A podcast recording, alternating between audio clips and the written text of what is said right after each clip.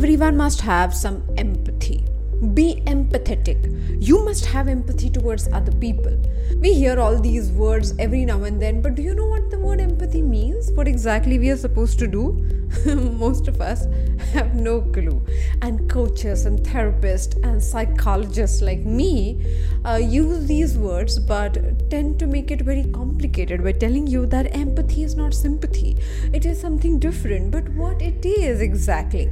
Today's Sunday story of gratitude on the Daily Mental Fitbit podcast is sent to us by Nikhil Dintakurthi. He lives in Hyderabad, and this story goes all the way back eight years ago when he came to Bombay for the first time. The name of the story is Mention Not. Hi there, I'm your host Aditi Surana, a high performance coach and the founder of India's first mental gym called APT.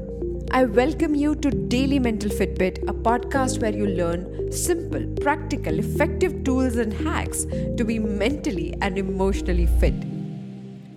Mumbai, the city of dreams, can actually make anything happen. He also had heard all these things, but he couldn't interpret what Mumbai is and what it can do for him because that time he could neither speak English nor Hindi. Obviously, people didn't know Telugu here, so he struggled to communicate with anybody. When it was time for him to leave and catch his bus, he couldn't find the bus stop. He went around asking people, but they didn't understand him and he couldn't explain exactly what he was looking for. Back in the day, people didn't use as much GPS as we do today, so Google Maps existed, but not used as frequently. Nikhil went person to person, shop to shop, asking people to help him find a way. He was getting late for his bus and he had to find a solution. Finally, there was a carpenter working. He looked at him and said, Bhaiya, bus. Uh, outstation, outstation, Hyderabad. As many words as he could gather to make his message as simple as possible. The carpenter was busy and was absolutely not interested in looking up. He was doing some intricate work. Nikhil looked around. There was no other person who looked helpful. He insisted, Bhaiya, bus stop, bus stop, Bhaiya. The carpenter looked up at Nikhil's face, gauged that Nikhil had no clue where he was at and he couldn't communicate. He gave a blank look to Nikhil and turned around and looked at his colleague.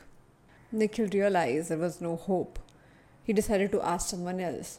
As he was about to leave the shop, the carpenter got up, wore his rubber slippers, and started walking next to Nikhil.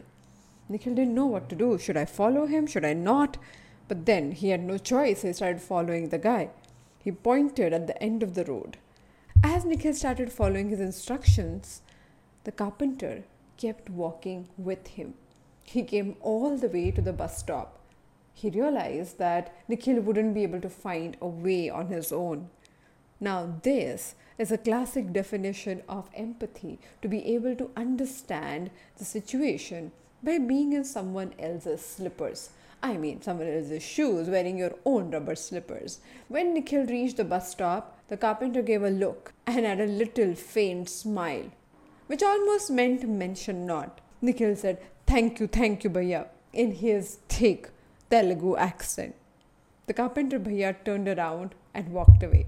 So many times we meet strangers who do things that they need not do to only make us feel comfortable, to solve a problem, to do something that is absolutely not expected of them.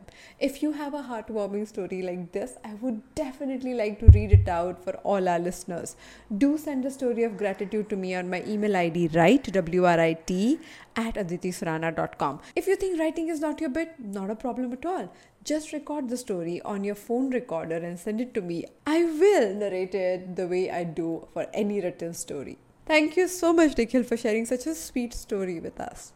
More such conversations on Daily Mental Fitbit to claim your mental fitness right away.